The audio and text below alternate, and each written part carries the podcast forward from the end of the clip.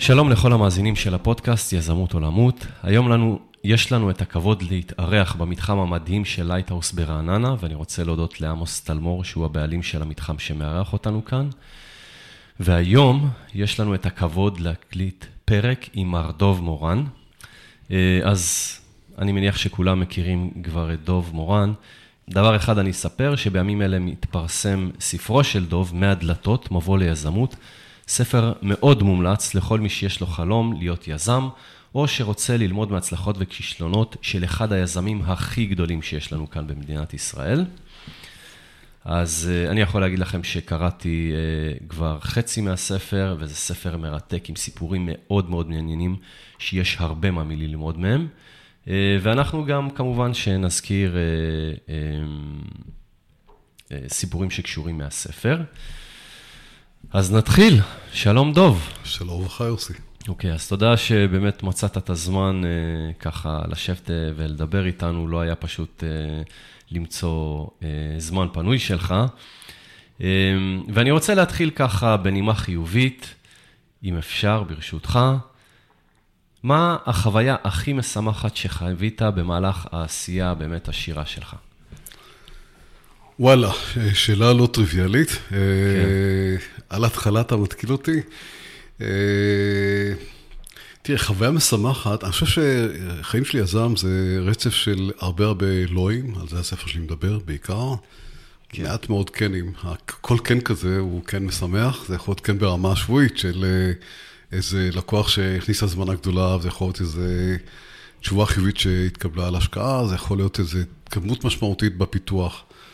אז יש הרבה, הרבה מאוד, אה, יש הרבה מאוד רגעים של אושר, אה, תחת הרבה הרבה יותר רגעים של אכזבות.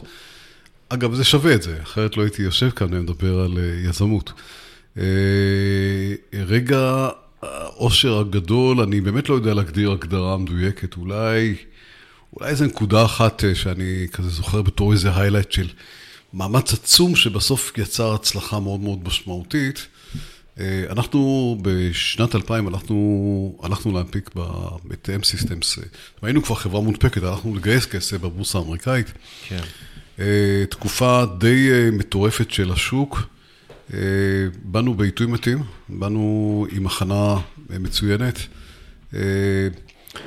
וכמו שאתה יודע, לפני תהליך של גיוס כזה, אתה עושה רודשו עם יזמים, עם מסחרים חתמים, החתמים שלנו היו סיטי בנק. וקרה תהליך שהוא היה די מטורף. התחלנו ביום שני בבוקר בארצות הברית את הרודשו, פגישה ראשונה, המניה, שער המניה של M-Systems היה 18 וחצי דולר, באותו כן. יום שני בבוקר. ואגב, קיווינו לגייס 30-40 מיליון דולר, סכום משמעותי, יפה, גדול. ואנחנו באים ונפגשים עם המשקיע הפוטנציאלי ומספרים כמה שהחברה נפלאה וכמה שהעתיד טוב. ו... אה, והכוונה היא שאתה פוגש הרבה גופים כאלה, בתהליך של רודשו כזה אתה פוגש בערך 60 גופים. וואו. וזה תהליך, זה תהליך שלוקח עשרה ימים, זה מתחיל ביום שני וזה שבועיים, זאת אומרת, שבועיים זה שני ונגמר חמישי אחרי זה, זאת אומרת, סך הכל של אה, תשעה ימי פגישות, כן? כן. אה, וביום חמישי אחרי זה, זה, זה מה שמקובל, היה מקובל בהנפקות בארצות הברית, אה, מקבלים את ההזמנות מכל מי שפגשת, ואתה מקווה שמתוך 60 יש חלק משמעותי שמזמין, ויש את ההקצאה של המניות, ומתחלקים את זה בין המזמינים, זה התהליך הנורמלי. מה שהיה לא נורמלי כאן, זה שאותו אדם שפגשנו בשני הבוקר, אמרנו לו שהחברה נפלאה, הוא אמר, רגע, רגע, חברה נפלאה, למה לי להמתין עד להנפקה? אם אני אמתין להנפקה, שער המניה יעלה. כי כן. אנשים מבינים שזו חברה נהדרת, אני אקנה כבר עכשיו, לפני הנפקה, כן? Okay. אוקיי. הוא קנה מניות. מה קרה? המניה עלתה. אנחנו באים okay. כן. לפגישה אחרי זה, גם אותו תהליך קורה שם, גם הוא קונה. ואז כל אחד שפגשנו בעצם קנה מניות ישר אחרי הפגישה, כי כולם אמרו לעצמם, אם נחכה, המניה תעלה, והמניה אכן עלתה, עלתה ועלתה. מ-18 וחצי דולר, לאן היא הגיעה? חמישי, עכשיו כל זה במרוץ מטורף, אה, אתה יודע, אתה טס ממקום למקום, אתה, אתה אה, מגיע, זו תקופה לפני שאפשר להגיע לטיסות ברגע האחרון. היינו מגיעים, היינו עוברים שלושה ערים ביום כדי לפגוש כמה שיותר. אין לך זמן לשום דבר, אתה מגיע תמיד בלילה בטיסה כדי להתחיל את הבוקר למחרת, אז אתה מגיע בטיסה למקום אחר, ואז אתה, אתה לא קורא עיתונים, אתה, אתה כולך בתהליך הזה. ואז מגיע יום חמישי, אגב, אנחנו יודעים שזה מוצלח, זה... אבל גם יום חמישי, אה, בילינו אותו, חמישי זה בניו יורק, זה השיא כאילו, בילינו אותו בריצות עד הרגע האחרון, פגישה אחרונה, אנחנו כבר מפסיקים לשמוע מה שער המניה, מביאים אותנו כן. למשרדים של סיטי, אנחנו לא יודעים מה שער המניה. ואנחנו מחכים לשמוע מה קורה. הם די מבודדים אותנו דרך אגב, אומרים, אל תגידו כן. להם, אל תגידו, אל תגידו, אומרים לאנשים סביב, אל תגידו להם, זה לי ול-CFO שלי, ואז הם נכנסים, כשהמסחר נגמר, אמר, יש מחיר למניה, להנפקה, ויש, אגב, יש אובר ביקוש מטורף, כן. והמחיר זה 68 וחצי. וואו. זה שיא עולמי, בזמנו זה הוגדר כשיא עולמי של עליית מחיר מניה במהלך רוטשואו. למניה כלשהי בעולם, לא רק למניה ישראלית, שנשבר במאות הזה, וזוכר את ההרגשה הזאת, וואו, 68 וחצי דולר, במקום לגייס 30 מיליון דולר, גייסנו איזה 150, כן? לא חשבת, מה אני הולך לעשות עם כל הכסף הזה? אל תדאג. אגב, ברור כן. שזה עזר מאוד לאחר מכן בגידול כן. המטורף שעשינו, אבל זו הייתה תחושה של וואו, כן? כן. תמיד לשבור איזה שיא עולמי זה כיף, כן? וואו, סיפור מדהים. אמ, טוב, אני מניח שזה בזכות החברה עצמה, זאת אומרת, אה, התרשמות באופן כזה שכולם רצו אה, לקחת חלק ב, ב, בחברה בסופו של דבר. אז אני לא אקח, אה, לא יהיה, אני, אה, לא שאני רוצה להיות צנוע, וגם, אבל גם לא הכיוון ההפוך. כן. זה קודם כל טיימינג, היה שם טיימינג מטורף, נחתנו על נסד"ק בול בשבוע המתאים, שהכל עלה והכל היה מטורף, וכל. העולם פתאום חשב כן. שאינטרנט הולך להיות הכל מכל. אגב, האינטרנט באמת הולך להיות הכל מכל, אבל זה לא קרה ישר אחרי 2000, זה לקח קצת זמן. וזה לא קרה ב-2008. אה, וזה גם לא קרה ב-2008, זה עוד, נראה עוד כן. נפילות אגב, זה חלק מהחיים, כן, כן. אה, אבל בסוף הדברים קורים. זה, זה בסוף הדברים... אז השילוב של השוק, החתמים שעשו עבודה מדהימה, אה, החברה שבאמת גם הייתה חברה טובה, מה שהוכח לאחר מכן, תראה, בסוף הגיע המשבר של 2001, ו, וכולם ירדו, כולם חטפו את המכה. אני חושב שהטובים יותר שרדו, ו... ויצרו הצלחה באמת בין 2001 ל-2006, ב-M Systems עשינו את הגידול המטורף הזה, כשגדלנו במכירות מ-45 מיליון דולר בשנה למיליארד דולר מכירות, שזה הישג, הישג מאוד יפה. גם כן, אני לא חושב ששיא עולמי, אבל זה היה הישג מאוד מכובד, לעשות כזה גידול של אה, פי 24 במכירות בתוך חמש שנים. אה, זה, זה מאוד מעניין, אנחנו מדברים פה בתוכנית שלנו. הרבה על צמיחה, אה, וגידול מ-45 מיליון דולר למיליארד דולר זה פשוט צמיחה מטאורית. אה, יש דברים מסוימים שאתה יכול להצביע עליהם ולהגיד, אה, או בשיווק, או במכירות, או אנשים שעבדתם איתם, או כל דבר שאתה יכול לחשוב עליו, שאתה יכול להצביע עליו או עליהם, ולהגיד שבזכותם בעצם הגעתם לצמיחה. אני מת לעזור ליזמים, זו הסיבה כן, שאני פה יושב כן. מולך. והייתי מת לשלוף פה איזה תובנה, ולהגיד, חבר'ה, תעשו את זה, תצמחו כן. ב-45. איזה שפן ככה. קודם כל, קודם כל, 99.9% ממי שמאזין לנו כאן, לדעתי, אומר, וואלה, וואלה, לא איך מגיעים מ-45 מיליון דולר למיליארד, הוא אומר, איך מגיעים ל-45 מיליון דולר, או יותר נכון, אומר לעצמו, איך מגיעים ל-4.5 מיליון דולר מכירות, כן? כן. אה, והדבר הכי חשוב זה איך להגיע ל-450 אלף דולר מכירות, כן? כן. אה, כי זאת הבעיה של רוב המאזינים, אני בטוח. אין, אין נוסחאות הצלחה, אין אה, שום נוסחה שאני יכול להביא ולשלוף. אה, תראה, זה הרבה, קודם יש כל... יש איזה approach מסוים שכדאי, כל הרבה, state of mind, משהו שכדאי, איזה קו מנחה כזה, ללכת אחריו? תראה, זה הרבה נחישות, זה כן. הרבה נחישות, אוקיי. זה הרבה אורך רוח. אנחנו כולנו בתחושה שאנחנו מבינים את השוק, ואנחנו יודעים מה עושים, מה קורה, ומי נגד מי, ואיך עושים, ומה עושים. ומתברר שחברות, חברות אה, הייטק, אה, למעט יוצאי דופן מאוד קיצוניים, יש כאלה, אבל למעט יוצאי הדופן שצריך להתעלם מהם, זה חברות שצריכות להבשיל, הן צריכות להבין, הן צריכות לפתח, הן צריכות להביא מוצר לסוג של פרפקציוניזם מטורף, שאי אפשר לעשות משהו יותר טוב ממנו. הן צריכות להכיר את הספקים שלהם, לעבוד עם הספקים, ליצור יחסי אמון עם הספקים, כדי שהם יקבלו את המחירים הנכונים, כדי שיוכלו להביא את המוצר באיכות המתאימה לשוק. זה, זה כל זה, זה תהליכים, לוקח שנים, הרבה עבודה, אין נוסחת הצלחה בדבר הזה. טוב, חשבתי לקבל איזה משהו, אבל אה, כנראה שבאמת אין, וכנראה שכל מקרה לגופו, זאת אומרת, אה, צריך לבחון את החברה, מה היא עושה ומה הדבר הנכון אה, לה ספציפית.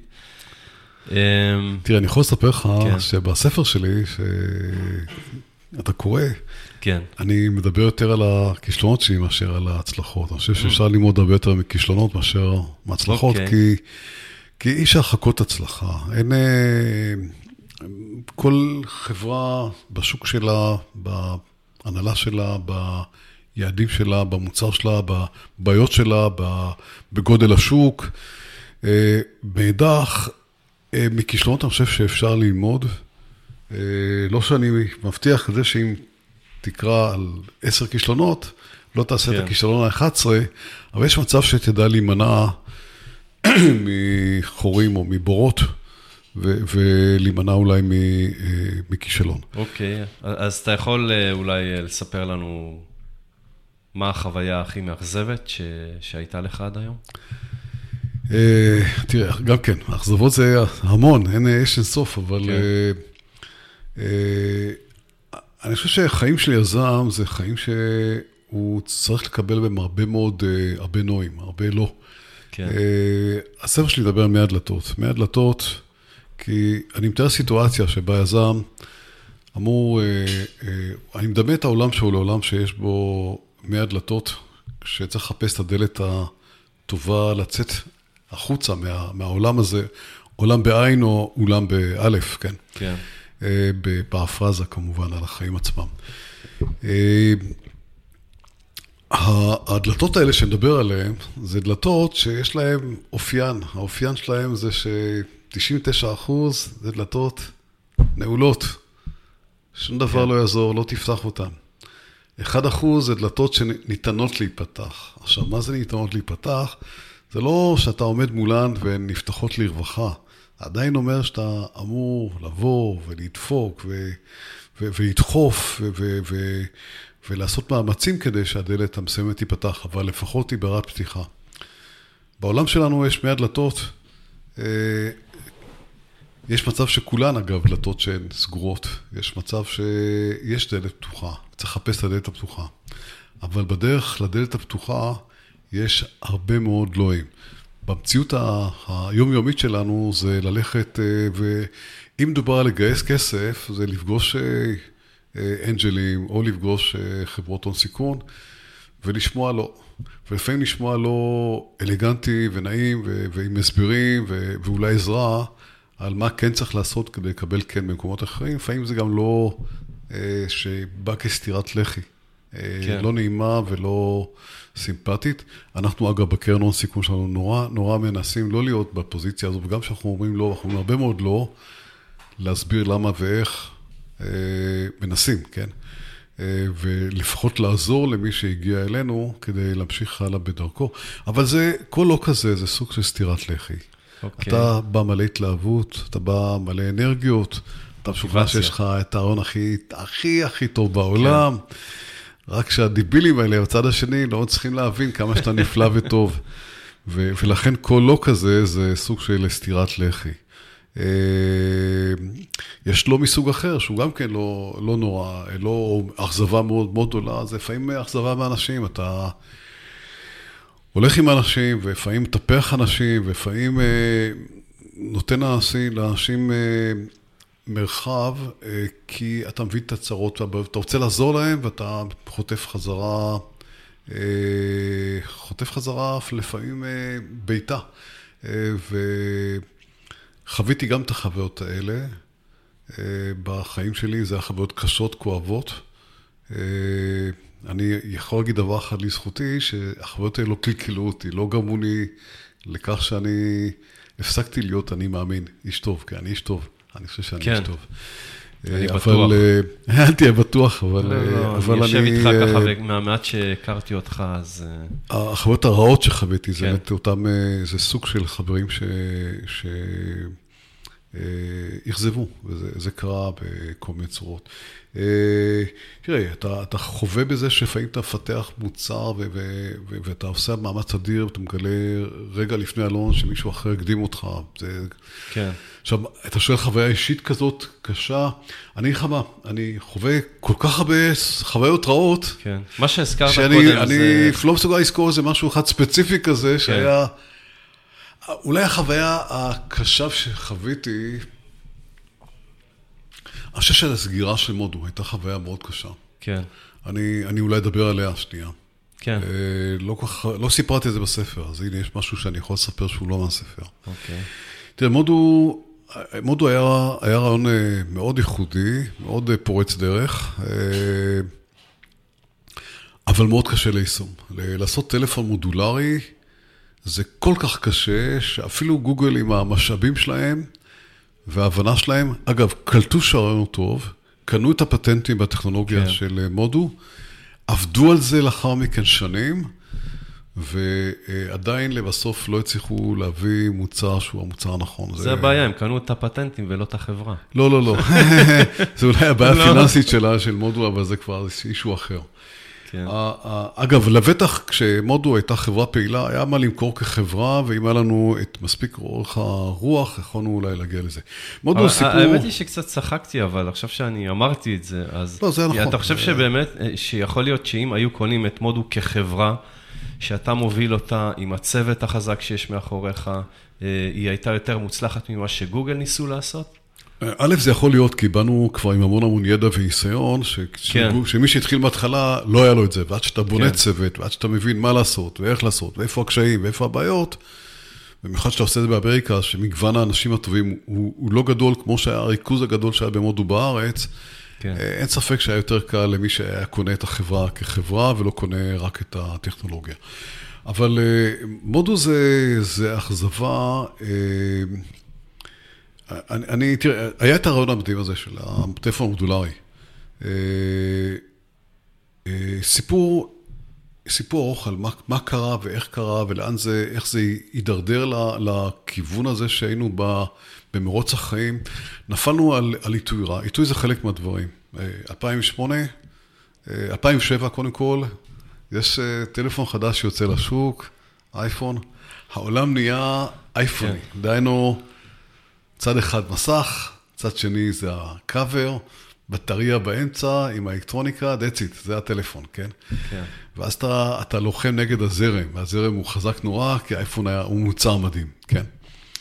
וקורה דבר נוסף, וזה שב-2008, כשצריך לגייס כסף, אז חוץ מהעובדה שיש לך את אייפון שמושך את העולם לכיוון שלו, קשה נורא נורא לגייס כסף. זאת אומרת, אם לא היה אייפון, אולי כן אפשר היה לגייס כסף למרות, ה... למרות המצב הקשה מאוד של השוק. וכל מי שניסה לגייס כסף ב-2008 יכול לספר לך את החוויה המתסכלת, כן. שאין לך אפילו עם מי לדבר, כי הגורמים שיש להם כסף לא רוצים בכלל לדבר איתך, לא שהם לא רוצים לתת לך כסף. ואז גייסנו כסף רע, ויש דבר כזה כסף רע, ואם אתה רוצה לדבר על זה בנפרד, כי זה נושא חשוב, אני חושב, מבחינת השומעים. אוקיי. אה, וכסף רע, אה, אה, מה שהוא עושה המון פעמים, הוא מכתיב לך ללכת בדרך שהיא, אתה יודע שהיא לא הדרך הנכונה, אבל זה מה שאפשר לבצע. ו, וזה גרר אותנו ל... גרר אותנו לרוץ הלאה בכיוונים שלא היו, לא הובילו אותנו לאן שצריך היה להוביל. אבל תראה, כשהגענו ל-2010, אה, אני חושב שהבנו, אה, הבנו טוב יותר, מה צריך לעשות.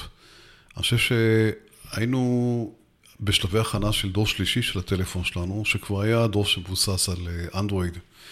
אה, היינו במוד שהיה לנו פוטנציאלית שותף סיני מאוד מאוד טוב, שביחד יכולנו לעשות משהו נפלא. לנו בתוך החברה אה, הרבה חבר'ה עם המון רעיונות מטורפים על אפליקציות ודברים, שאגב, חלק מהם אחרי זה יצא, באמת יצר חברות ויצר הצלחות מדהימות, שכיף היה לי מאוד לראות אותן. כן.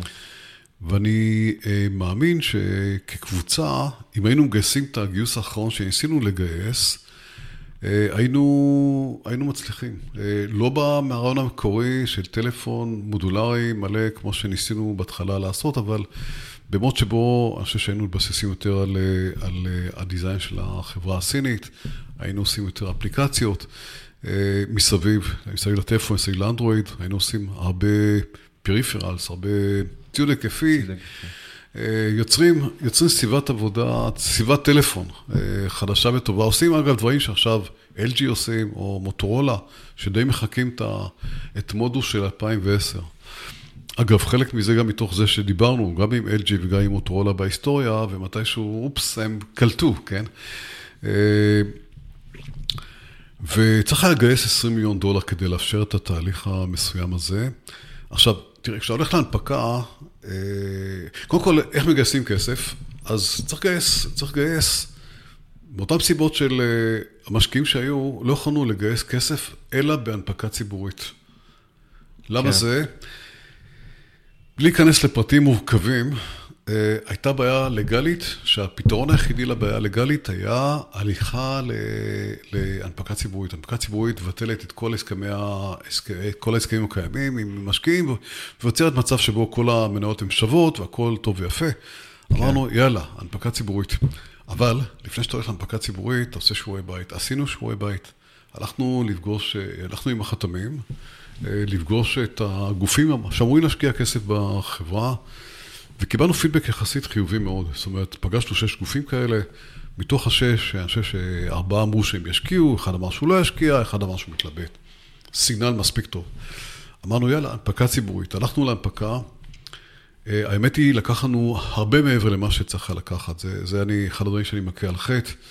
אה, אה, אני חושב שלא לא עשינו את זה מספיק מהר. אגב, ובשגיאות האלה הפאקו שלי, זה ברור לך, אני המנכ"ל, אני מוביל.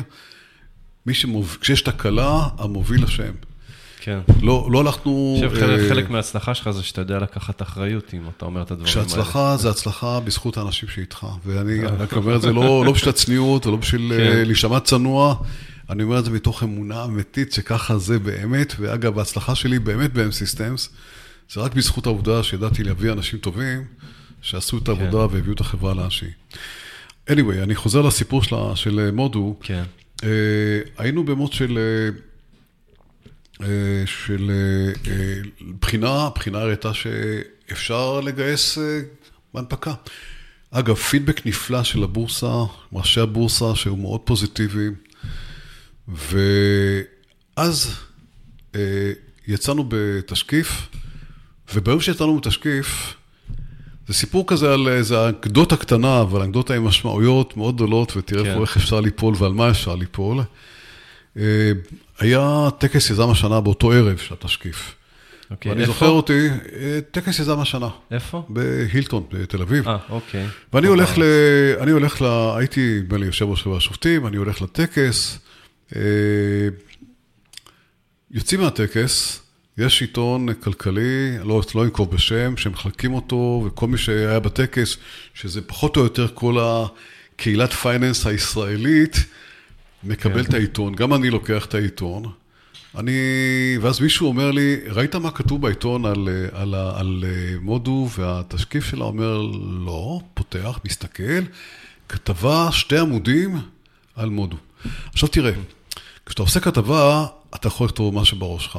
עכשיו, אתה כותב כתבה מתוך תשקיף, אתה יכול לקחת את החלק הזה שנקרא ריסק אה, פקטור, ופשוט להפוך את זה לתיאור החברה. החברה לא עשתה את זה, החברה לא עמדה בזה, החברה לא הצליחה כאן, הסיכון שלה הוא כזה, יש מצב שיהיה ככה.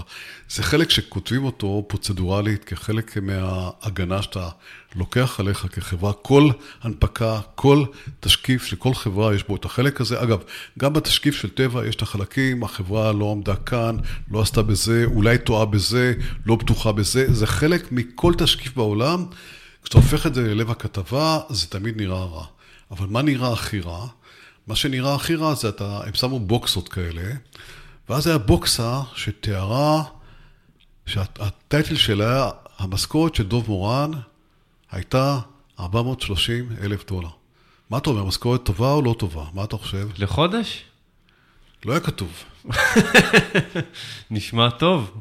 לחודש נשמע לא רע. כן. לשנה גם נשמע טוב, כן? כן. הם שכחו לכתוב שזה עלות השכר שלי על פני ארבע שנים. אני אעשה לך חשבון, זה שכר שבערך 30 אלף שקל בחודש. אה, לא חושב שזה שכר מטורף, כן? יש מתכנתים שמרוויחים הרבה יותר מזה.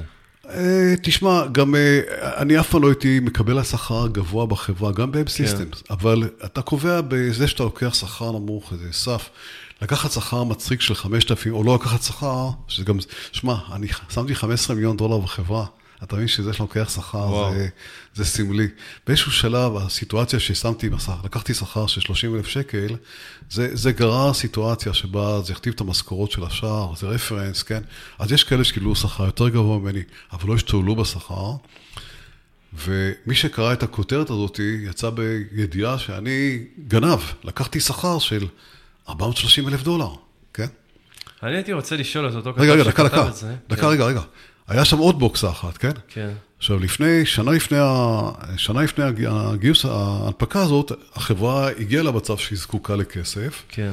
היה קשה נורא לגייס, היה גם את הבעיה הזאת שציינתי אותה, הבעיה של אותו, אותו משקיע עם התנאים המיוחדים שלו, ולכן מה שעשינו זה, עשינו מה שנקרא ברידג' לון. ברידג' לון זה תהליך שבו אתה מגייס כסף לחברה, לא כנגד מניות, אלא זה הלוואה, שברגע שיש הנפקה, אתה ממיר את ההלוואה ל, אה, ל, למניות, כן, עם איזה פרימיום כלשהו כן. קטן, מסוים, שהמקובל זה, זה 30 אחוז, 35 אחוז, 25 אחוז. כן. בברידג'לון הזה, אני השתתפתי, אה, שמתי אה, חלק מהותי מהברידג'לון הזה, סיכנתי את כספי, ברור שכל מי ששם את כספו בברידג'לון סיכן את כספו, אגב, גם לא קיבל את כספו חזרה אי פעם, כן, זה ירד לטמיון, ברור שיש פה סיכון, ברור היה שיש פה סיכון קשה, כן. ומה שקיבלנו בברידג'לון זה, זה אה, פרימיום של 25 אחוז, שזה אפילו פחות מהסטנדרט. עכשיו, זה כן. לא ריבית של 25 אחוז, זה 25 אחוז, כך שאם תהיה הנפקה, יונפקו מניות. אנחנו נקבל יותר מניות, כן? בהיקף של 25 אחוז. איך הייתה הכותרת? דוב מורן ומשקיעים נוספים נתנו לחברה ריבית מהשוק, הלוואה בריבית מהשוק האפור. זה נשמע נורא מצחיק. מי שקורא את הכותרות, מי שקורא את הכותרות, כן. ועכשיו, עמד שם במקרה הבחוש, כתב את הכתבה, יחד עם, עם כתבת, הכתבת האחראית עליו, ושאלתי אותם, תגידו, למה הדבר הזה? אגב, הם הקטמידו גם קודם לכתוב רק שחורות על החברה, ו...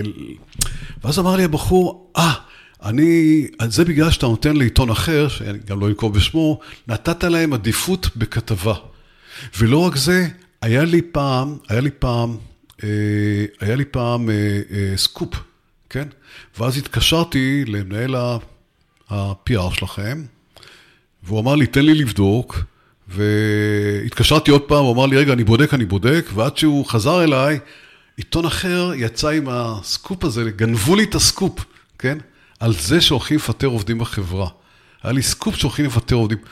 שמע, אתה, אתה לא רוצה שיפרסמו ש...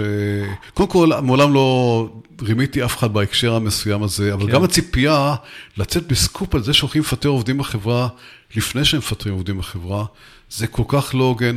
לא לחברה, לא לעובדים שלה, לא לאלה שפוטרו ולא יודעים אם יפוטרו או לא יפוטרו, כן. לא לאלה שישרים בה, שצריכים לחיות בחוויה של יממה, שהם לא יודעים, הם אלה שיפטרו אותם, לא עושים את זה, כן? כן. הבן אדם, לקחו לו סקופ, הוא צריך להתנקם בחברה. עכשיו, שאלתי מה ה impact של הדבר הזה. זהו, בדיוק מה שרציתי לשאול. שמע, קוראים את זה אנשים בשוק ההון, הם לא קוראים את התשקיף, הם לא באמת נכנסים לעומק. בלהבין את החברה, להבין את התוכניות. אין להם הרבה זמן לזה, אין להם הרבה... יש איזה סוג של שטחיות, אגב, לא רק כאן, הם מסתכלים בכל, כמו אה, חלון ראווה, מה שנראה להם, ומה שעושה יותר כותרת, אני ומה אפילו לא בא- לא בא להאשים יותר אף אה, אחד. traffic. תשמע, זה כן. אופי הדברים, זה, די שטחי, זה, אין פה. גם, המדינה הזו לצערי לוקה בזה שאין פה אנליסטים רציניים שעושים מעבר ובדיקה, ואז איפה, מאיפה הידע שלהם? מקריאה של העיתונות הכלכלית. כן. וזה מה שהם קראו. ואז באנו לגייס וקיבלנו פושבק אדיר. אגב, לא אדיר ברמה הזאת שהצלחנו כן לגייס עשרה מיליון. זאת אומרת, יש גורמים שהסכימו להשקיע אה, בין עשרה ל-12 מיליון דולר. ו... וזה מכה, כי ידענו, כי תכננו לגייס 20, והתוכניות היו בשביל לגייס 20. הלכנו, הלכנו אז אה, לפגישה עם החתמים, אמרו, חבר'ה, אנחנו יודעים להביא אולי 12, אבל לא יותר מזה. ו... וזה היה מכה, זה היה מכה כי, כי חשבתי ש-12 מיליון דולר לא מסוגל, אני לא מסוגל ב-12 מיליון דולר להביא את החברה להצלחה. זה לא שאני לא מסוגל, זה הכל של סיכוי. גם ב-20, זה לא שב-20 מיליון דולר ידעתי שב-100% אני יודע להביא את החברה להצלחה, אבל ההערכה שלי הייתה שנניח ב-20 מיליון דולר, 80% שאני יודע להביא את החברה להצלחה. ב-10 מיליון דולר, יש רק 20 אחוז שאני אדע להביא את החברה להצלחה. כן. ואני חשבתי שלגייס מהציבור, מקרנות הפנסיה, 10 מיליון דולר, ואחרי זה להיכשל במוד שהכסף הזה נמחק, זה דבר נורא, והעדפתי להגיד לחתמים, חבר'ה, אין הנפקה. אנחנו... עכשיו, הסיפור המטורף, הם לא האמינו לי, הם חשבו שאני מנסה לגרום להם להתאמץ יותר, להביא כסף כן, מעצמם. משא ומתן. שזה משא ומתן. אמרתי, חבר'ה, אם אין 20 מיליון דולר, אני לא, אני אבטל את ההנפקה, ואנחנו נסגור את החברה. וזה מה שעשיתי. סגרתי את החברה, באותו עיתון, לאחר מכן היה, אמרו, כתבו, או, איזה מזל שכתבנו כך, כי הנה, אה, בוטלה הנפקה, והצלנו את החברה, כי החברה גם נסגרה. אבל אתה יודע, זה ביצה ותרנגולת. אם טוב שהם לא אמרו שהם גם הצילו את המשקיעים, הם שהם הזהירו לא, אותם. הצילו, הצילו את המשקיעים, הזהירו כן. את המשקיעים, כן. כן. אתה, אתה רואה איך הביצה ותרנגולת נוצרים כן. כאן, וכמה זה מסוכן, ועל זה יש לי הרבה ביקורת על העיתונות הישראלית. אני חושב שאגב, היא השתפרה מאז. אותו כתב כבר לא כותב בעיתון ההוא. אני לא יודע אם זה קשור לזה או לא קשור לזה. הוא לא כותב בעיתון ההוא. אני מאמין שיש יש שיפור, אני רוצה להאמין שיש שיפור. אה, מה המסר שלי בסיפור? המסר שלי בסיפור פה לשומעים, קודם כל, מה שאתה רואה זה לא בהכרח מה שקורה באמת. והנושא הזה של ריליישנס, יחסים עם העיתונות, סופר קריטי, איך אתה נראה, מה אתה נראה. יש דברים שאתה יכול לשלוט עליהם, יש דברים שאתה לפעמים לא יכול לשלוט עליהם. פה לא יכולתי, לא הצלחתי לשלוט על הדברים האלה. ולפעמים, אתה יודע, בניגוד לכל הסיכויים, אתה, אתה גם נכשל. בניגוד לכל העבודה הקשה והמאמצים, וה... וזה, וצריך לקום, ואכן אה, הסיפור שאני שמח איתו זה שהייתה מכה נוראה, זה הקטע האכזבה הכי נורא שהייתה לי, אני חושב. אני, אני לילות לא ישנתי. שמע, אני, אני חשבתי שאני פה עשיתי נזק נורא להייטק הישראלי. למה? אה, בואנה, הכשלתי, גייסתי הרבה כסף, אה, הכסף הזה נגוז. לקח לי זמן, לקח לי זמן לחזור בי מה- מההרגשה הנוראה הזאת. שמע, אני, אני, אני מספר לך, אני לילות לא ישנתי, לא ישנתי, לא יכולתי להירדם. אתה מריץ לך בראש, מה עשיתי? למה הייתי אמ- אמור להגיד על הדבר הזה? רגע, אם הייתי אומר לה, להוא ככה, או אם הייתי עושה את זה חודש קודם, כן? וואו. ו- ודוחף את המערכת לעשות את זה יותר מהר, היה לי יותר כסף כדי לחפש, לחפש קונה למשל. למה לא חיפשתי קונה? לא, לא היה לי כסף לחפש קונה. אתה צריך להחזיק את החברה בחיים בשביל לחפש קונה, כן? כן. ו- ולא רציתי לחפש קונה בזמן שאני ב- ב- בהנפקה, כי אז זה דופק לך את ה, את ה... אתה לא יכול גם זה וגם זה, זה לא, זה לא נכון, זה, זה לרמות מישהו, כן, בתהליך הזה. ולא ישנתי, פשוט לא ישנתי לילות. אה, וכמובן כל זה במרוץ הזה, ואז עשיתי טעות והבאתי כונסת שבאמת עשתה עבודה, הייתי אומר, לא הכי מוצלחת בקטע, אני אעשה שם מאוד פוליטיקלי קורקט. כן. בקטע של אה, אה, כמה אפשר להפיק מהחברה, מהנכסים. אבל תראה, זה, זה התחושה שהייתה לי. אני, מה שחשוב לי לספר אולי יותר מהסיפור הזה, זה שהתאוששתי. התאוששתי, הקמתי את קומיגו, הקמתי עוד חברות. אה, גם לקח לי איזו פרספקטיבה של זמן לראות מה קורה. ומה שקרה זה שמקומיגו יצאו, סליחה, לא מקומיגו, ממודו, יצאו המון המון חברות טובות. אה, יש, דה מרקר ספר איזה 17 חברות שיצאו מתוך מודו. אחרי זה סיפרו לי על עוד שלא הופיעו בכתבה, אבל אה, אני חושב שהמספר הוא קרוב ל-30, וזה דבר מדהים לראות את הילדים שלך כאילו, כן. אופס. מין אה, מפץ כזה. כן, צומחים, גדלים, עושים דברים מדהימים.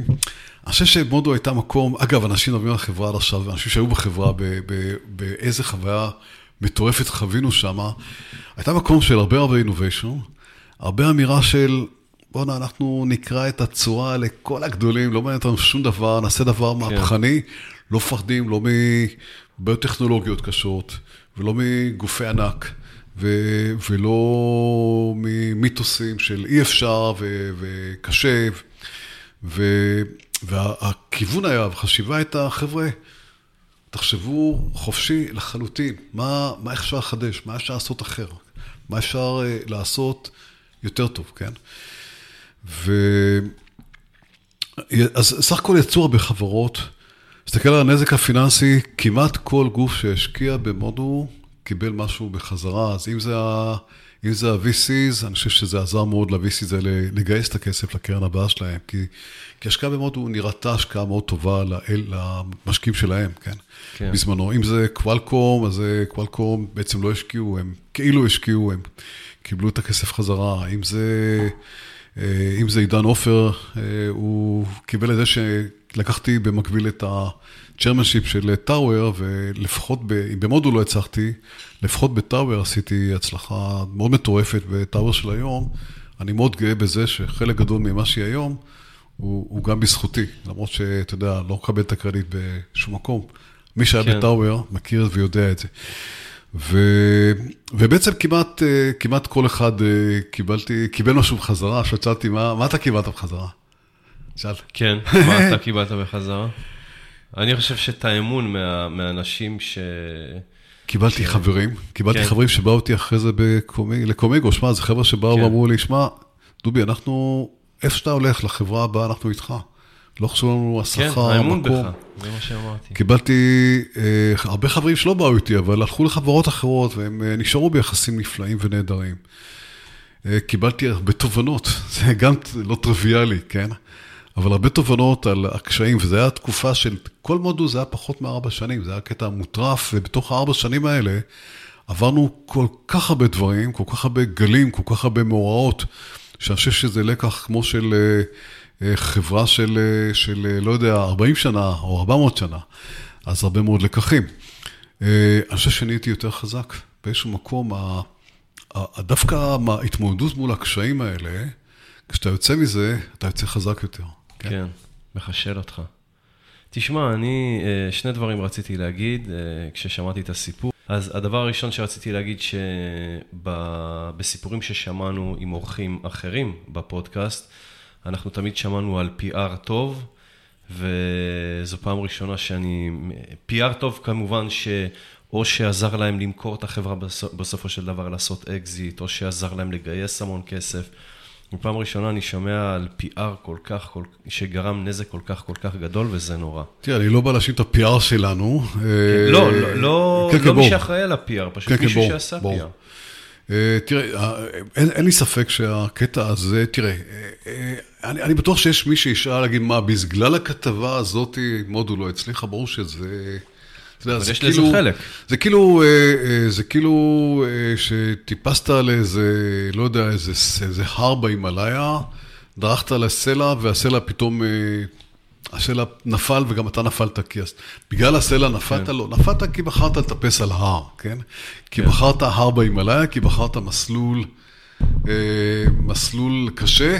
אולי אם נפלת באמת, כי לא נקשרת בחבל ביטחון. אבל היה משקל גדול מאוד, ל... אני מאמין שהיה משקל מאוד גדול לכתבה הזאת. אני לא בא להאשים את הכתבה, שוב, זה, זה אותו בחרתי בהר. כן. אני בחרתי בהר, אני כן. הלכתי בהר. אני הלכתי במסלול, אני דרכתי על הסלע, כן? זה מדהים איך אתה לוקח אחריות על כל דבר. אבל, אבל זה הסיטואציה. כאילו על זה. פשוט משהו שמאוד מאוד מסקרן אותי. אה, אתה בטח שמעת בחודשים האחרונים, זה משהו שעלה ככה תוך כדי שאתה סיפרת את הסיפור, אה, עלה לעניין הזה.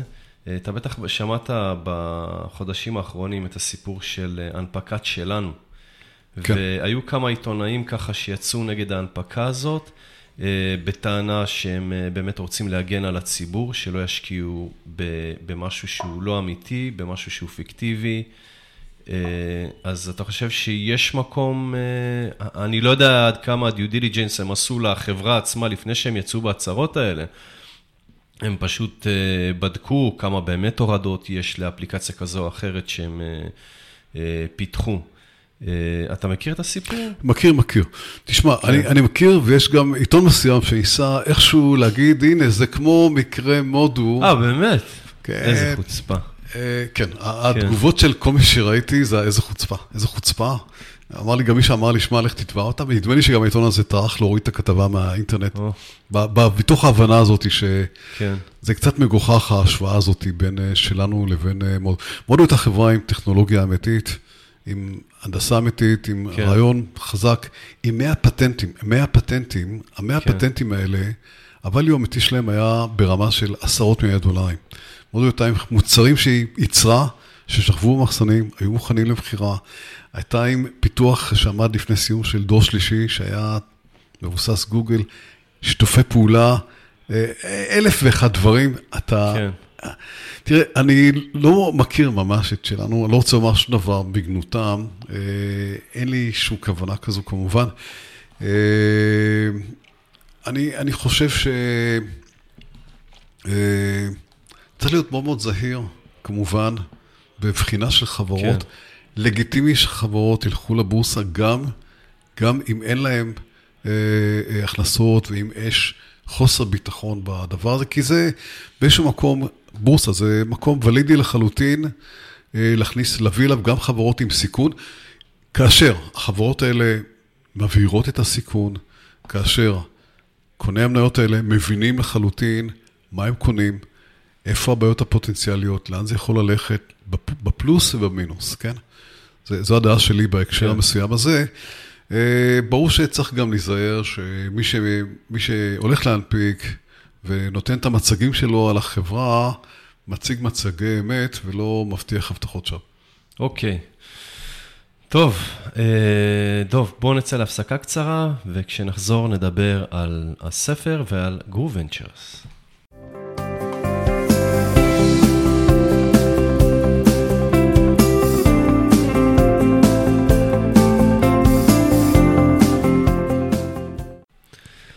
אוקיי, דוב, אה, בוא נדבר קצת על הספר.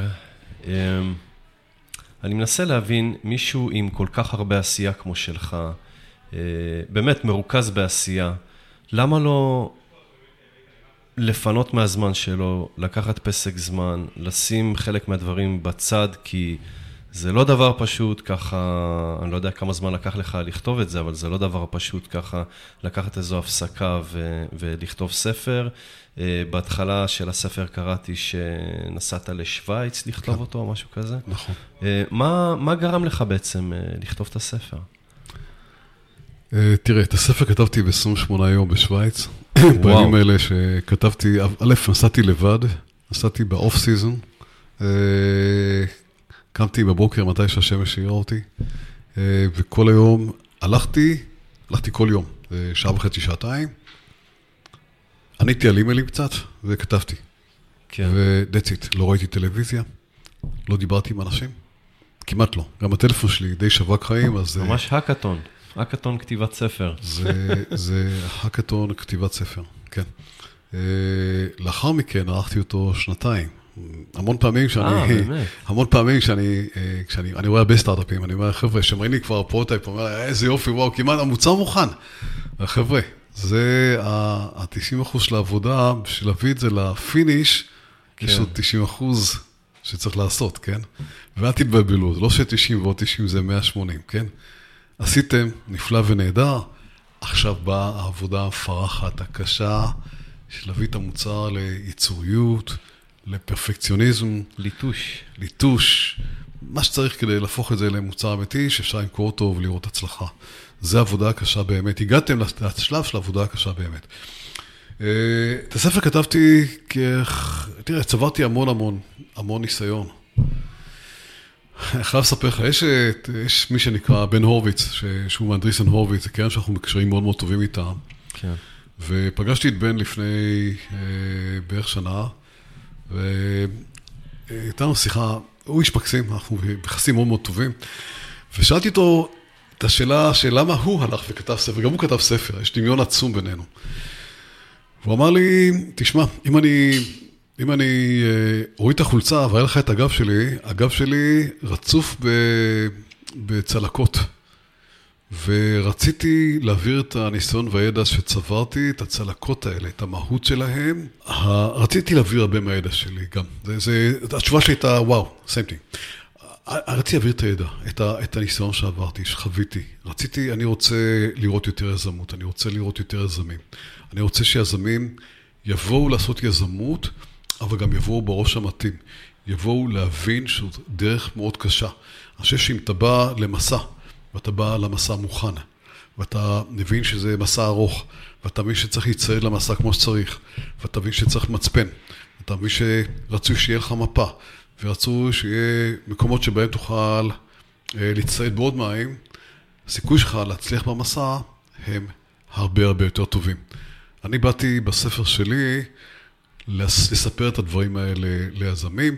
אני מקווה נורא שיזמים יכירו את הספר ובאמת אה, יעשו אה, יותר נכון. עכשיו, זה לא ספר ש... עכשיו, כשאני אומר, באתי לספר, טוב, זה יזמים, זה קצת, אה, אופס, רגע, רגע, זה ספר רק לאלה שהולכים לפתוח חברות סטארט-אפ. התשובה היא שאני מאמין שכל אחד יכול להיות יזם. יזם זה לא בהכרח מי שהולך להקים חברת סטארט-אפ, זה יכול להיות מי שמצטרף לחברת סטארט-אפ, זה יכול להיות מישהו שעובד בחברת סטארט-אפ, שיכול להיות בתוך, במסגרת העבודה שלו, גם uh, ליזום דברים ו- ולעזור למנהל שלו בדרך הקשה הזאתי. ואני בסופו של דבר רוצה להעביר מסר שהוא מסר יותר אוניברסלי, כן? Uh, של שווה לעשות, uh, שווה ליזום. ושוב, זה מתחיל בזה שאני מאמין שהעולם הזה, העולם שלנו היום, הוא תולדה של הרבה הרבה הרבה יזמויות. כן. כן? שהביאו אותנו לאן שהגענו. זה בעיניי, זה אולי נסיים בזה, בעיניי זה כמעט סוג של שליחות דתית, כן? שהתפקיד שלי, של כל אחד בעצם, זה להפוך את העולם הזה לטיפה יותר טוב, ואיך הופכים את העולם הזה לטיפה יותר טוב? בליזום. עכשיו, ליזום זה גם יכול להיות, ליזום, לשלוח פחים לאשתך, אם הרבה שנים לא כן. שלחת לה, או לחייך למישהי מהמשרד ש... שאף פעם לא כן. חייכת לה. להיות יותר פרואקטיבי. או לכתוב איזה נייר ש, של, של, לבוס שלך, שבו אתה מסביר למה אתה חושב שהחברה טועה וכדאי שהיא תעשה כך ולא אחרת. כן. כן. אוקיי, אה, אני חייב להגיד גם שאהבתי את הדרך שכתבת, אתה אה, העברת את המסרים בספר, אה, את המצפן והמפה וכל הדברים שהזכרת קודם.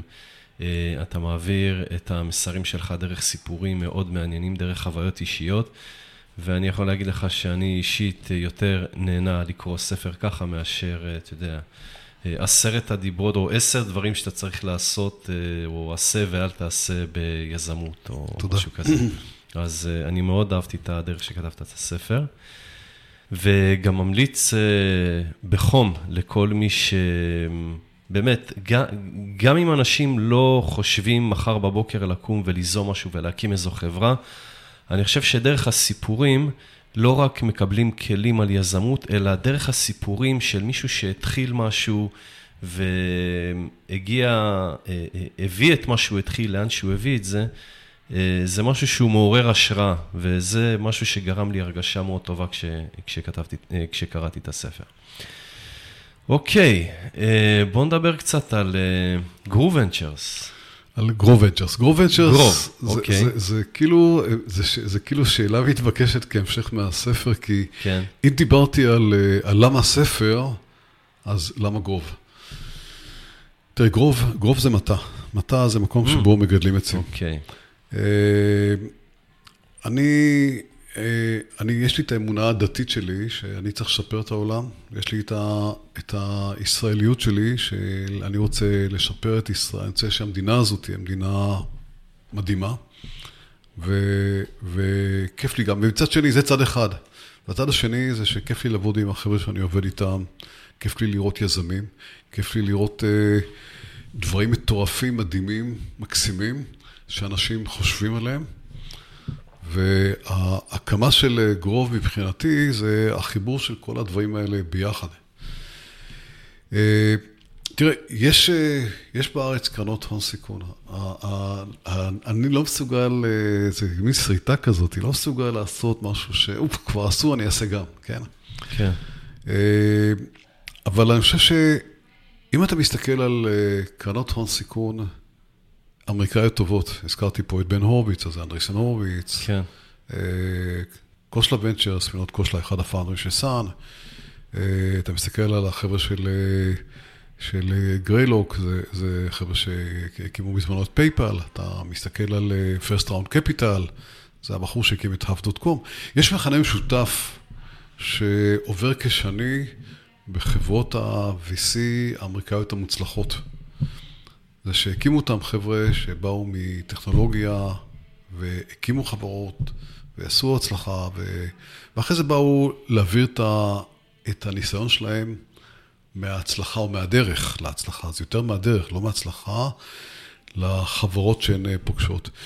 אה, אתה מסתכל על ישראל, אה, ישראל היא די יוצאת דופן בזה שנדיר נורא למצוא בין הקרנות חבר'ה שבאמת יש להם את הרקורד הרלוונטי הזה. וזה לא אומר שהקרנות הן רעות, יש בארץ קרנות מצוינות, באמת מצוינות. אני לא רוצה לקרוא בשמות, אני חושב שהקרנות הפחות טובות, באופן טבעי, נעלמו מהעולם, נשארו הקרנות היותר טובות. ו... אבל באופן טבעי, למי שלא בא מטכנולוגיה, או למי שלא יצר יזמות, הנטייה של הקרנות האלה זה ללכת ל-late stage, כן. ללכת ל... אני קורא לזה shallow technology, places, ל-mobile כן. applications, לפינטק, פינטק זה גם טכנולוגיה, אבל זה לא טכנולוגיה עילית. אדטק זה גם טכנולוגיה, טכנולוגיה של פרסום, אבל כן. וואלה, אה, אה, לא צריך אה, אנשי תואר שני בחקר ביצועים, או פיזיקאים, במקרה של ad tech, בשביל לכתוב תוכנה שתעשה מקסימיזציה על, על פרסום. ו... ובאיזשהו מקום, אתה מסתכל מצד שני על המדינה הזאת, זו מדינה שהדברים הגדולים בה הם באו מ deep טכנולוגי. תסתכל על צ'ק פוינט, צ'ק פוינט, כשהם דיברו על, אה, על firewall, זה לא שלא הבנתי מה זה firewall, לא הבנתי מה זה אינטרנט. תבין כמה ביזארי זה היה כשהם כן. יצאו לשוק עם הדבר המדהים הזה שהם עשו. אה, אז אתה מסתכל על מובילאיי, וואו, מדהים, מוצר מהמם, 17, לפני 17 שנה הם חשבו על הצרכים ועל הבעיות ועל הקושי הזה של לצלם תמונה, לנתח אותה בריל טיים, לזהות אנשים, לזהות מכוניות, מרחקים. סכנה. דבר מטורף לחלוטין, זה גם הארדוור וגם מחשוב קשה. אה, הצלחה מדהימה, חברה ב-value של עשרה מיליארד דולר. אתה וואו. מסתכל על גלילאו ועל אה, אה, מלנוקס, ואני ארשה לעצמי לשים גם את M-Systems בקטגוריה. זה חברות שבאמת באו לפתח דברים מאוד מאוד קשים, ואני חושש שלצערי יש בריחה מהדברים האלה בארץ, הרבה שנים אה, לא משקיעים בדברים האלה. עכשיו, מה זה לא משקיעים? ברור שכל קרן מהאלה שקיימות, פה ושם גם אה, קורה לה שנופל לה איזה, ליד איזה השקעה מהסוג הזה. אבל זה לא הפוקוס של הקרנות. כשאתה עושה משהו שהוא לא בפוקוס שלך, אתה לא עושה אותו טוב. לא רק שאתה לא עושה אותו טוב, גם היכולת של אה, הקרנות האלה לבוא ובאמת לעזור ליזמים הוא מאוד מאוד קטן. תשאל יזמים וחברות מהסוג הזה, כמה עזרה הם קיבלו מה-VCs, אין עזרה. המון פעמים זה אפילו הדבר המנוגד. ו- ואנחנו קמנו כדי לבוא ולתמוך בחברות כאלה של Deep Technology, לתמוך בהן מהשלב המאוד מאוד ראשוני, כי זה השלב שבו הן זקוקות לעזרה, כן?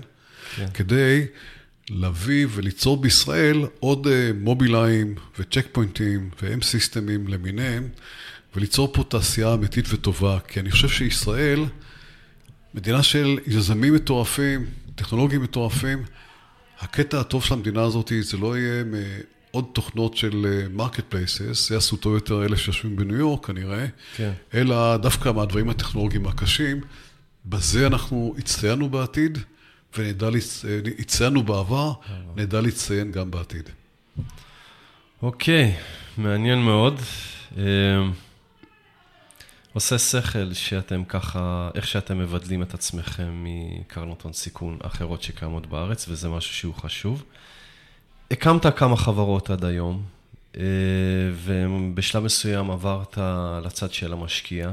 יש משהו שאתה יכול להגיד שכשהיית יזם ובאת למשקיעים לגייס מהם כסף, משהו שלא ראית, שנפל לך האסימון כשהיית בצד של המשקיע? אה, בטח. אני חושב שהיום שאני... תראה, אנחנו רואים המון חברות, אה, בוחרים במעט, אלה שאנחנו בוחרים בהם, אנחנו מאוד מאוד עוזרים ותומכים. אה, אני חושב שאני מבין היום טוב יותר מה נדרש כדי להגיע ולגייס כסף, ואין ספק שכדי לבוא לגייס כסף צריך לראות הכנה מאוד מאוד משמעותית של להכין, להבין היטב את השוק, להבין היטב את המוצר שאתה בא להביא לשוק. את הבידול שלו לעומת המוצרים האחרים, את היתרונות המשמעותיים שחייבים להיות לו. זה לא עשרה אחוז יותר מהיר, או עשרה אחוז יותר יפה, זה צריך להיות דרסטית יותר זול, או יותר מהר, או יותר, או משהו לחלוטין חדשני שלא נעשה קודם, ואני כן. מאוד גאה על השקעות כאלה שביצעתי בשנים האחרונות שלי. ו... אה, אה, לבוא באמת בצורה הרבה הרבה יותר מוכנה מכפי שאני באתי בהיסטוריה המון פעמים לגופים שבהם באתי ואמרתי, הנה החברה, take it or leave it or, לא בדיוק כך. כן. האמת היא שגם לא עשיתי תהליך של לעשות הרבה לגייס כסף לחברות שלי, אה, חלק גדול מהם קמתי מכספי. אבל אין, היום הייתי יודע בצורה הרבה יותר ברורה וטובה איך להגיע ל-VC, אתה לומד את הדבר הזה, בין אם אתה בצד הזה או בין אם אתה בצד כן. השני. יש איזו המלצה שהיית נותן ככה ל- ליזמים שמגייסים עכשיו, על מה, על מה לשים את הדגש, בתור מישהו שיושב בצד של המשקיע? אז התשובה היא כן. אני חושב שאתם חייבים לבוא עם תוכנית. תוכנית מאוד מאוד אה, אמיתית. אמיתית זה אחרי שבחנתם את השוק, אחרי שדיברתם עם... אנשים בתעשייה. תן לי לספר לך סיפור על חברה שהשקענו בה לא מזמן, חברה כן, שמה CoreLab. כן. זו חברה שהשקענו בה, אה, שמפתחת אה, אה, מין צמיד כזה שמודד הרבה פרמטרים בדם, כולל לחץ דם וחמצון. ו... איך קוראים לה? אקולאבס, אקולאבס. כן. והחבר'ה האלה, לפני שהשקענו בהם, דיברנו עם כ-25 אנשים, דיברנו עם פיזיקאים בשביל להבין את הפיזיקה שמאחורי הדברים ולראות שבאמת בפיזיקה זה עובד. דיברנו, כי יש להם עקרונות פיזיקליים מאוד מאוד מאוד ייחודיים. דיברנו עם, אה, בדקנו חברות אחרות שהיו בתחום ונכשלו, בשביל להבין למה הם נכשלו ולמה החברה הזאת תצליח. כן. דיברנו עם אה, מנהלי בתי, בתי מחלקות לב בבתי חולים, בשביל להבין האם הצורך הזה הוא צורך אמיתי. זה האם... אחרי שהשקעתם בהם או לפני? לפני שהשקענו. לפני? וואו, איזה עבודה לפני. זה, זה כן. 25 אנשים, חלק גדול מהם זה face to face, כן? חלק גדול זה שיחות טלפון. אה, אה, זה נשמע כמו דברים שהחברה עצמה הייתה צריכה לעשות אה, קודם. אגב, גם החברה עשתה. אה, אוקיי. לא רק זה, גם כשכבר ידענו שאנחנו הולכים להשקיע, היה milestone של החברה של לבצע ניסוי, בשביל לראות באמת איך הדבר הזה עובד. אנחנו השתתפנו בניסוי, אה, ישבנו בניסוי, ראינו דברים, הגענו להסכמה מראש אם הניסוי יצליח, אנחנו נשקיע, ואז, ובסוף באמת אה, ביצענו את ההשקעה הזאת. אבל אה, כן, הציפייה שלי, זה לא שאנחנו לא נצטרך לעשות את הרעיונות האלה עם ה-25 אנשים, אבל שהחברה ביצעה אותם לפנינו.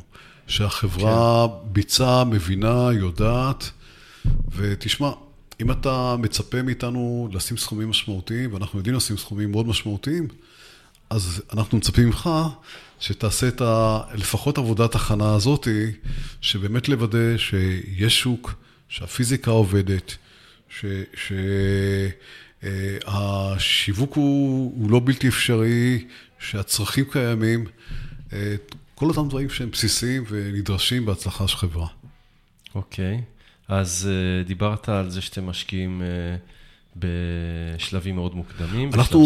משקיעים בשלבים מאוד מוקדמים, אנחנו כן. רוצים להיות אלה שנמצאים בחברה אה, כמעט בהקמתה, או, כן. או, או חודשים לאחר מכן. יפה, הסיכון מאוד גבוה ככה. אנחנו לוקחים סיכון. אני, אני מאוד מאמין, אגב, שעם ההצלה, העזרה שלנו, סיכוי של החברה להצליח הוא סיכוי הרבה יותר גבוה. תראה, בספר שלי מספר על, אה, על שלוש חברות בנושאי כן. אסטרטגיה. אני מדבר על SanDisk, על אה, Kingston ועל M-Systems. SanDisk זו חברה שכל האסטרטגיה שלה הבסיסית הייתה שגויה לחלוטין. היא טעתה במוצר, טעתה בטכנולוגיה, טעתה בשוק. כן. Kingston זו חברה שבכלל לא הייתה לה אסטרטגיה, כן. ולמרות זאת הם הצליחו, כן. עכשיו, אני, ו-M Systems גם עשתה את השגיאות שלה ואת חוסר ההבנה שלה והבגרות שלה בהתחלה, עד שהגיעה לאן שהיא הגיעה. זה לא אומר שלא צריך תוכנית, אני חושב שלהפך, צריך תוכנית. זה לא אומר שהתוכנית שאני מבקש שתהיה, תהיה זו התוכנית שתתגשם גם. כי מה שאני אומר זה משפט שהוא כמעט סתירה והוא לא סתירה. כן. אני רוצה לראות תוכנית, אני אומר לך מראש, רוב הסיכוי שהתוכנית שלך, שתביא לי, לא תהיה תוכנית שתקרה בסוף. אבל אם תביא תוכנית, א', יש סיכוי שתדע לשנות אותה תוך כדי, תוך כדי הליכה, כדי להגיע לאן שצריך להגיע, ולא תלך כסומא בעלתה, אוקיי? והדבר השני, אני חושב שהעזרה שאנחנו ניתן לך בתוך התהליכים האלה, היא עזרה שיכולה להיות מאוד מאוד דומיננטית בלהביא את החברה להצלחה. כי, כי בסוף, בין אם יש לך שוק טוב, שוק רע, רעיון טוב, רעיון רע, הולך להיות קשה. הולך כן. להיות קשה, חשוב מאוד מה אתה, חשוב מאוד מי לצדך. אנחנו לצידם של החברות שלנו. יפה מאוד. טוב, דוב, אני, אנחנו מסיימים כאן. אני רוצה להודות לך שפינית מזמנך כדי לשתף את המאזינים בניסיון הרב שיש לך בעולם היזמות, כיזם וכמשקיע, ולספר את הסיפורים המופלאים האלה ששמענו ממך. חלק מהם כאן בפעם הראשונה, אפילו דברים שלא הוזכרו בספר. וגם uh, לאחל לך המון המון בהצלחה בהמשך הדרך עם קומיגו ועם גרו ונצ'רס וכל הילדים שלו. נפלא, המון המון תודה. אגב, אתה מזכיר קומיגו וגרובה, יש לי עוד חברות, אה, חלק הקמתי, חלק אה, הייתי שותף לייזום, חלק השקעתי, אה, אז יש פה משפחה טיפה יותר רחבה. הפוקוס שלי עכשיו זה גרו ונצ'רס כמובן. אני מאוד אוהב את כל הילדים שלי, אבל הם כבר צמחו, כן. הם כבר מחוץ, ל, הם מחוץ כן. לקן, כן? הם כבר פרסו כנפיים, כל אחד בדרכו, כן. כל נפגשים אחד... בחגים. נפגשים יותר מאשר בחגים. כן. גרוב זה הפוקוס. כן. אנחנו נורא רוצים לראות יזמים, רעיונות טובים, הרבה מאוד באזור של ה-IoT, Cloud, Big Data, הרבה באוטונומוס קאר, אם נדבר על שווקים, זה אוטונומוס קאר, זה, זה, זה Digital Health, דברים שהולכים לשנות את העולם, Industrial IoT. אנחנו נשמח נורא לראות, אנחנו אומנם מאוד בררנים, אבל שזה לא ירתיע אתכם מלנסות ולכתוב את זה. לכו לאתר שלנו, תמצאו שם, שלחו, נשמח מאוד לעזור לכם. אוקיי, אז uh, בזה אנחנו מסיימים. יש לכם רעיון טוב בתחומים שדוב הזכיר עכשיו, לכו לראות uh, אולי גרובנצ'רס, uh, uh, תצא איתכם להרפתקה הזאת ותשקיע בכם. ועוד דבר חשוב מאוד, לכו לקרוא את הספר שאני הגעתי לחצי שלו, ואני יכול להגיד לכם שמאוד מאוד נהניתי לקרוא אותו. וזהו, זה הכל חברים. תודה רבה לאורח שלנו, דב מורן, ולכם שהאזנתם לנו. אני רוצה גם להודות למארח הנפלא שלנו היום, עמוס טלמור, ב Lighthouse ברעננה. אתם מוזמנים להירשם לפודקאסט באתר שלנו, יוזם.co.il, ולקבל עדכונים על פרקים חדשים באימייל. אתם גם יכולים להירשם לפודקאסט ב iTunes, אם יש לכם אייפון, או ב Stitcher, אם יש לכם אנדרואיד. אם האזנתם לפרק שאהבתם, שתפו אותו עם אחרים כדי שגם הם יוכלו ליהנות ממנו, או הגיבו עליו בפוסט שבעמוד הפייסבוק שלנו, יזמות עולמות. אז זהו, שיהיה לכם המשך שבוע נפלא ולהשתמע בפרק הבא.